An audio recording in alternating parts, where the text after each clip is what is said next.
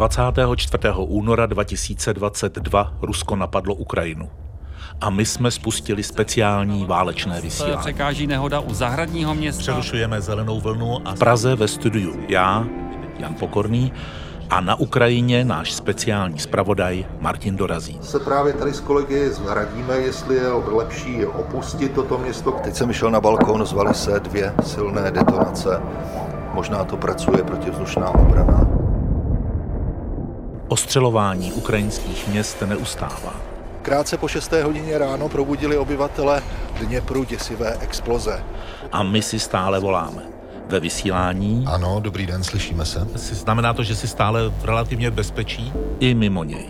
Myslel si i na nejhorší, že se opravdu může stát ledacos? V takové situaci Honzo člověk nemyslí vůbec na nic. Myslí jenom na to, kde jsou ty nejsilnější stěny. Mluvíme spolu o průběhu války, ale i o hrůzách, které přináší. Mají tady policejní auta a stan. A na zemi spousta bílých a černých pytlů. To jsou těla těch, které exhumovali dnes. Tady jsou hroby očíslované, bezejmené 127, 126, 125.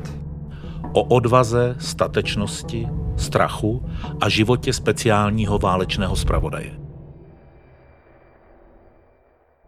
Měl jsi někdy chuť s tím vším praštit, eh, nevidět, neslyšet o těch hrůzách, prostě tam odtud zmizet a už se tam nikdy nevrátit? Ne, ne, ne. Tenhle ten pocit já jsem nikdy neměl, protože já si myslím, že člověk tady musí být, aby to viděl. Aby to mohl předat, aby o tom mohl mluvit, aby to nafotil, když to jde, aby o tom napočil reportáž a eh, to je důležitý. Pro mě to, to je absolutně hlavní, hlavní hledisko. Radiožurnál uvádí unikátní podcastovou dokumentární sérii Rok ve válce na lince Ukrajina Praha. První díl už v pátek 24. února. V aplikaci Můj rozhlas i dalších podcastových aplikacích. Tak třeba zase za týden, jo? Tak jo, Ale měj se fajn, drž se, čau. čau.